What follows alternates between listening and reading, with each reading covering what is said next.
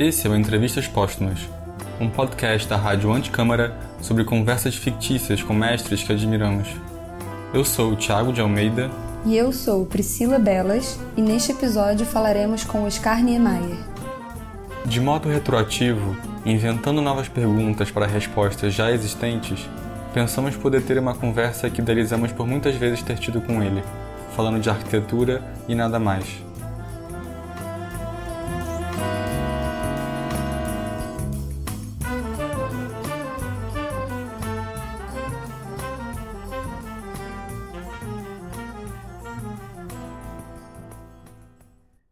Bom, Niemeyer, gostaríamos primeiro de te agradecer. É um imenso prazer para nós podermos conversar com um mestre tão importante, ainda que de modo retroativo. Mas um lado bom talvez seja a maior liberdade para termos uma conversa mais franca, distante daquelas entrevistas de temas repetitivos, as quais giravam um pouco em torno das mesmas pautas. Agradeço. A entrevista é muito seguida a gente começa a repetir as coisas. Porque a história não muda, a conversa é sempre a mesma. Mas eu é. estou aqui com prazer, com esse programa de você. E o prazer é todo nosso, com certeza. Mas com essa liberdade que imaginamos ter, gostaríamos de conversar sobre pontos da sua produção que achamos terem sido pouco debatidos.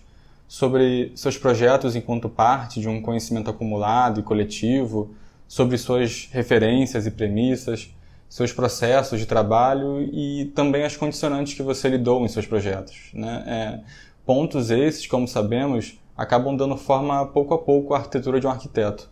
E, sendo assim, pensamos em começar essa entrevista perguntando sobre as referências na sua arquitetura para além do modernismo de Le Corbusier. Na verdade, vemos em alguns dos seus projetos uma crítica direta à ideia modernista de abandono da tradição e da história da arquitetura como se todo o conhecimento produzido ao longo da história devesse ser abandonado em prol de uma é. arquitetura nova e universal.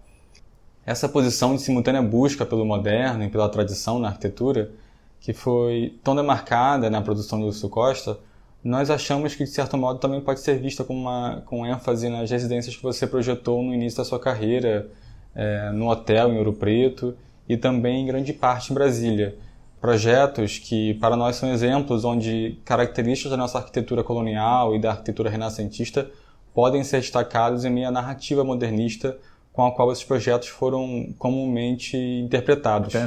A nossa arquitetura antiga não, porque pouco adicionamos. Os prédios mais importantes, os palácios, ficaram na matriz. Né? Mas a arquitetura nós habituamos com ela uma arquitetura que eu vejo, por exemplo, quando andei pela Europa e vi a arquitetura antiga daqueles países, não senti o mesmo entusiasmo quando eu vou a Ouro Preto, por exemplo, a Minas Gerais. Né? De modo que, você mesmo, se você examinar na Brasília, você vai ler que no Palácio da Alvorada há uma influência da arquitetura colonial. A varanda circundando o prédio, a varanda servindo de ampliação das salas, né? E aquela arquitetura horizontal, a pequena capela, tudo isso. Eu estou falando assim da arquitetura colonial porque ela é importante. O que nós fazemos é diferente. Você não pode pensar em arquitetura colonial quando você vai projetar um prédio de 20 andares. Né? Tudo mudou com o concreto armado. Mas a lição ficou. Certamente. O conhecimento está lá como um repertório apropriado, de modo adequado às possibilidades do seu tempo. Agora, a, a sua fala sobre a varanda do Alvorada e do Planalto também me faz lembrar muito do projeto do Lúcio Costa para o Museu das Missões. Né? A, a ideia do moderno, em conjunção com procedimentos clássicos de composição, do valor ao contraste entre cheios e vazios. E, e, nesse sentido, vale destacar também a questão dos arcos de Itamaraty e, e as cúpulas do Congresso. Né? Tanto enquanto formas, mas como também enquanto figuras específicas, como alusão de uma monumentalidade clássica, né? E, e, e, é possível ver muito dessa narrativa do Lúcio Costa e dos princípios arquitetônicos que ele defendia como uma herança em seus projetos. Com ele aprendi muita coisa, né? Aprendi a compreender e defender a nossa velha arquitetura e a maneira ética de se trabalhar na arquitetura, né? a maneira de agir como arquiteto, os problemas da arquitetura, que é uma pessoa que eu prezo muito nós chegamos um dia a conversar sobre o Palácio dos Doges, de Veneza. E eu contei, quando eu cheguei no Palácio dos Doges, não é? E tem as colunatas, não é? Todas trabalhadas, não é? Com arcos e tudo, tão bonita, não é? e depois a fachada, a cega, com pequena abertura. Eu olhei e disse, puxa, mas esse, esse arquiteto pensava como a gente. Ele queria uma estrutura mais bonita, mais rica de forma, funcional e lógica, que os vãos vão se reduzindo à proporção chega na laje. Ele queria o contraste. O pessoal da Bauhaus passou para Veneza. Entraram no prédio como eu entrei. Viram aquilo e não sentiram nada disso. Eles não compreenderam o calendário, o arquiteto fez Geneza. O arquiteto pensando a arquitetura moderna centenas de anos de, de, de, antes, não é? De modo que isso é muito estranho. É, esse fato do Bauhaus, foi uma pausa na arquitetura, muito, muito, querendo propor uma solução que não uma solução assim ideal que se repetisse por tudo, era repetição, era monotonia, não é? Nós queremos é cada um fazendo a sua arquitetura. De modo que eles não sentiram isso e continuaram a querer discutir que devia a coisa ser mais simples, devia ser funcional, é lógico que tem que ser funcional, mas devia ser repetida, essa coisa toda. Agora, falando no caso de Brasília, no momento da sua concepção não, existia contexto urbano e o próprio Brasil estava em um processo de invenção de uma nova identidade. Né? E, e sendo assim, para o projeto dessa nova capital foi preciso criar uma arquitetura com o seu próprio contexto de inserção onde ela faria sentido. E, e nesse caso, nós podemos entender isso como o que você fala como um contexto de inserção teórico, né? Que busca referências na nossa arquitetura colonial, na arquitetura de Lúcio Costa, e, e vai até Veneza e, e Palladio, por exemplo. Por isso, eu acho que podemos falar um pouco de outro ponto que nos pareceu importante para você em Brasília, que foi a questão da especificidade da forma. É, os edifícios eles são específicos porque eles compartilham de um mesmo contexto teórico, né? e, e porque representam em conjunto uma unidade formal essencial para a arquitetura dessa nova cidade capital. Um edifício reforça o outro, né? E, e parece que eles foram pensados é, é. de modo a ser ao mesmo tempo figura e contexto urbano. Eu me lembro que há pouco tempo em São Paulo mesmo, uma, uma moça veio falar comigo, fazer uma entrevista, Doutor Oscar, fala muito em forma nova. Como é que na Praça dos Poderes as colunas do Palácio Planalto parecem as do, do Supremo? A petição. Se você entendesse um pouco de arquitetura, você ia ver que foi uma coisa proposital, que eu quis manter a, a mesma unidade na arquitetura da praça. Né? E também, é quando chegou para mim, isso é comum. Oscar, você não podia botar umas aves né? lá no, no, Memorial da América Latina, ou então na Praça dos Três Poderes. É gente pouco inteligente, pouco sensível e que nunca viajou, porque senão tinha visto na Europa praças lindas. Imagine você a Praça de, de Veneza, a Praça de São Marcos cheia de arte. Né? É nessas praças, o importante é ressaltar o edifício. A função delas é dar mais importância. E você poder ver dois edifícios ao mesmo tempo, você sentisse a harmonia na praça. Se você separar com muito. Mas isso é tão claro que até me dava pouca vontade de discutir. Sim. E, e, vemos aí um outro ponto importante na sua arquitetura, que é a valorização do espaço livre como parte da composição formal.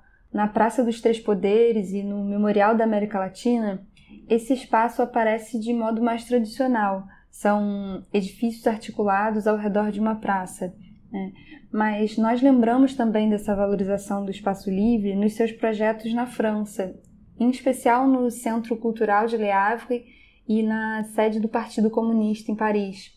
E, e eu acho muito interessante falarmos sobre eles porque foram situações onde certas condicionantes topográficas influenciaram em novas soluções desses espaços livres nos seus projetos.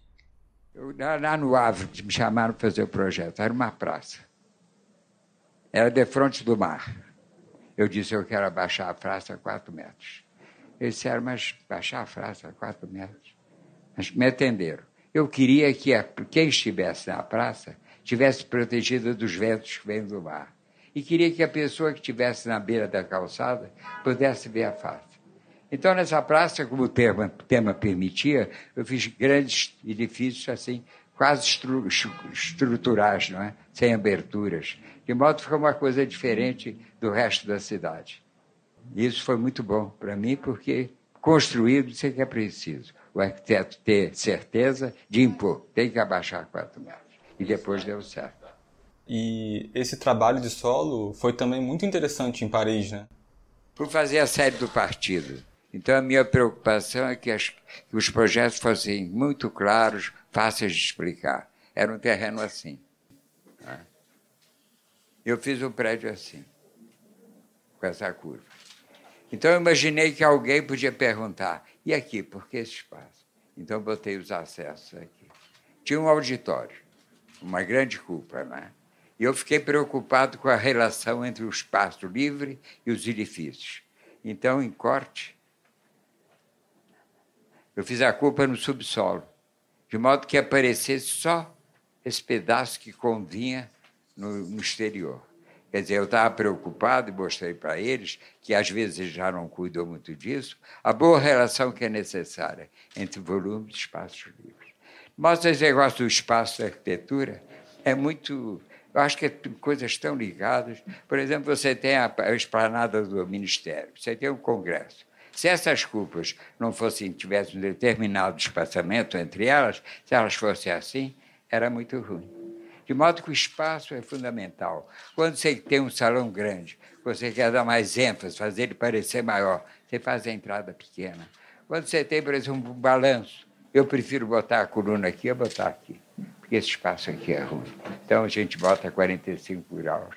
De modo que a arquitetura é cheia de segredos e desaparece para quem não é, entende. E os segredos talvez sejam a parte mais interessante, não é? É. É, e, falando deles, é, vemos nesses projetos na França certas semelhanças que os fazem parecer de uma mesma família, né, como produtos de uma mesma série que compartilham certos conhecimentos, ou como soluções de um mesmo repertório. E podemos ver isso também em outros trabalhos seus, como em suas variadas cúpulas, ou nos arcos do Itamaraty e da sede do Mondadori ou mesmo em alguns projetos seus que não foram construídos, como a proposta para o Museu da Expo Barra de 72 e para o Museu da Terra Mariar, feito para Brasília em 74. Eu me lembro que há 40 anos atrás eu fiz a cúpula do, do Ibirapuera, não é? E foi usada para botar aviões. Mas era uma coisa bem estudada. Tinha aquelas sobrelojas que se intercalavam, não é? De modo que tinha pontos de vista diferentes. E foi muito bom porque recuperar da culpa é um lugar bom para exposição, é bem pensado. Nós estamos fazendo agora um, um, museu de Brasília no mesmo gênero, só que tem que em outra escala. Primeiro eu fiz 40 metros de, de diâmetro. Né? E quando eu vi a maquete pronta, eu passei para 80 metros. Né? 80 metros modo que eu, ele estava calculando com 40. Eu teria ele disse, ó, tem uma pequena modificação. E ele ficou meio espantado, que muda tudo, muda as espessuras, não é? E como eu não quero colunas, essas sobrelojas são penduradas. Então a culpa já não, já não segue a mesma simplicidade, já tem que prever esses apoios todos. Né? Essa repetição da cúpula em outro projeto e com escala diferente é muito interessante. Né? Isso relativiza, de certa forma, o conceito de invenção com o qual o seu trabalho foi muitas vezes interpretado. A invenção se dá a partir de um ponto já existente, é uma continuação e não um recomeço. E isso demonstra claramente a existência de um repertório seu, né, de formas e soluções que você já sabe que funcionam para uma determinada intenção. E, e, eu acho que isso que estamos conversando sobre o seu processo projetual nos dá uma oportunidade de resgatarmos o tema com o qual iniciamos essa conversa, sobre a simplificação do seu processo de concepção de projeto, que quase sempre ocorria nas entrevistas. Muito a partir do enfoque no croquis inicial, em ocasiões onde você resolveu o projeto na hora e, e aquilo quase que se materializou imediatamente na obra executada posteriormente, foi assim em Pampulha e no Memorial da América Latina. Talvez você possa falar mais sobre esse episódio da reunião de encomenda para o projeto do memorial com o governador de São Paulo na época, que foi onde ficou comum a comparação do croquis que você fez lá ao vivo com o projeto que foi executado depois. Eu falar com ele, eu já tinha pensado, tem que fazer um, um projeto, né? Você primeiro quer saber o terreno, as condições, as possibilidades econômicas, fazer uma coisa mais ambiciosa ou não, não é? E você começa a estudar, fazer uns croquis, sempre pensando na utilização. Né? E quando chega uma solução, Aí eu começo a desenhar. Se eu tenho o um estudo preliminar feito, eu aí faço o texto. Porque se me faltam argumentos no texto, eu devo voltar à prancheta, né? E depois faz a maquete. E a maquete é a coisa. É, isso é um, é um processo mesmo, não é? É, uma espécie. De, é uma coisa que a gente vai fazendo, vai melhorando, e vai estudando coisas novas, não é? Porque o arquiteto, depois de 50 anos de trabalho, ele criou já um sistema de trabalho dele, uma série de normas já que ele acha que deve atender. Não é? De modo que é formidável, fazer no papel e ver a coisa pronta. Né? Mas Niemeyer, ainda sobre Brasília, o, o modo como vocês lidaram com essa negociação entre o que se pretendia fazer e o que era possível construir nos parece também muito valioso. Podemos facilmente imaginar toda a ambição que todos tinham com esse projeto, uma nova capital que precisava refletir e representar um novo espírito de país, a, a ideia do moderno, mas nós já vimos é, você comentar em outras ocasiões como tudo isso precisou lidar com o prazo curto, com as dificuldades construtivas inerentes à envergadura dessa operação. Então, acho importante falarmos sobre como se deu esse processo de projeto. Fui eu para Brasília, naquele fim de mundo, né? terra hostil, difícil, longe, sem estrada, sem nada, e sem, sem programas para trabalhar. Nós não tínhamos nem programas, nem tempo. Eu me lembro que o, o, o congresso foi feito sem programa. Nós fomos ao Rio, eu e Israel Pinheiro. Nós examinamos o prédio antigo e fizemos o prédio. De que tem muita coisa em Brasília que Brasília deve ser vista com uma certa generosidade, porque não era fácil correr assim. E, e, valorizamos muito a qualidade das soluções construtivas e espaciais alcançadas por vocês dentro desse contexto tão complexo. E, e, acho também que o projeto do Congresso é realmente um ótimo exemplo, porque além do programa, ele, ele resolve questões formais e topográficas de um modo muito inteligente. É, dos prédios de Brasília, que eu prefiro é o Congresso. Ele é perfeito como arquitetura, do meu ponto de vista. Não é? Ele é simples, apesar de ser complexo. Ele apresenta aquela placa horizontal, ela está no nível das avenidas. Não é? A minha ideia é que a pessoa que se aproxima do prédio visse além do prédio, entre as cúpulas, a Praça dos Três Poderes, do qual ele faz parte. De modo que isso explica porque aquele teto baixo no nível das avenidas. De modo que foi um projeto feito assim com muito, muito empenho, apesar do tempo curto que nós tínhamos. E eu gosto muito do Congresso. Ele é uma, é uma silhueta fantástica, assim, porque ele é tão simples, não é? E é monumental, que é importante. Essa ambiguidade existente entre a simplicidade formal alcançada a partir da perfeita resolução das complexidades impostas pela escala do projeto e do programa, e, e todo o trabalho que foi necessário para realizar suas intenções projetuais ante essas condicionantes, são, eh, de fato, lições valiosíssimas e que muitas vezes não são devidamente ressaltadas. Mas, é, ainda no Congresso, é, acho que é interessante falar também das alterações que você precisou fazer em, em 1970 devido às novas demandas espaciais que foram criadas com o parlamentarismo. É, foi, imagino que tenha sido uma situação estranha intervir em um patrimônio, em algo que você já tinha como completo, como forma consolidada e acabada. Eu me lembro que quando veio o parlamentarismo, aí foi, foi horrível, porque eles entupiram aquelas salas, o grande salão verde, com divisões uh, gabinetes que o sistema exigia. Então nós tivemos que mudar. Nós aumentamos a largura do prédio 15 centímetros. Foi feito de tal maneira que ninguém, ninguém percebe. Mas toda aquela placa horizontal foi aumentada a 15 metros. Né? 15 centímetros, 15 metros. Né? Então nós liberamos o salão verde outra vez. Mas perdemos a vista para a praça. Hoje você chega naquele salão, Antigamente no salão você via a praça, via, é, via os outros edifícios da praça, né? Hoje você vê uma parede de azulejo. Mas isso para mim foi muito, foi muito desagradável ter que fazer isso. Sabe? É, imagino. E, e de todo modo, isso se torna uma experiência valiosa também quando compartilhada, né? Que, que, possamos aprender sobre o modo como você lidou com, com essa questão e as soluções espaciais que você encontrou para atender eh, essas novas demandas, de modo a tentar manter a mesma integridade formal da, da arquitetura original. Eu lembrei agora de um episódio que eu acho que tem uma afinidade também com isso, que foi o que ocorreu na, na obra do berço, mas com a diferença que lá a alteração no edifício construído partiu de uma vontade sua de, de fazer a arquitetura da melhor forma possível, como entendia que ela deveria ser, né? E, e por isso não aceitar o erro de execução que ocorreu, não no elemento principal do projeto, aquele que garantia o caráter distinto à arquitetura. A Obra do Berço foi o meu primeiro projeto. Uma diretora da Obra do Berço era minha parenta. Eu estava saindo da escola, me pediu o projeto. Eu me lembro que até isso marcou um pouco a minha posição na arquitetura.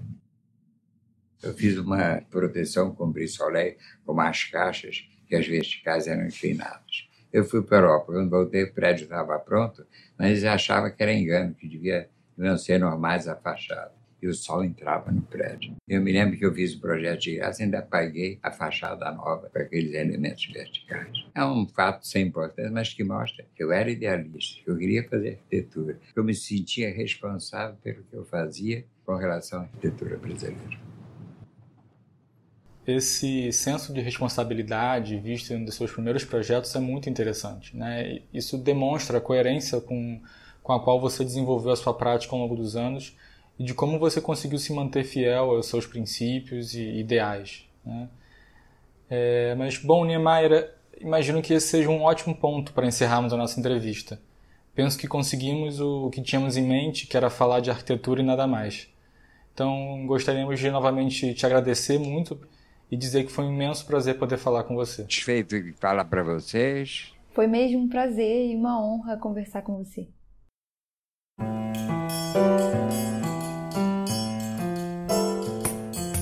Esse foi o Entrevistas Póstumas com Oscar Niemeyer, um podcast produzido para a Rádio Anticâmara.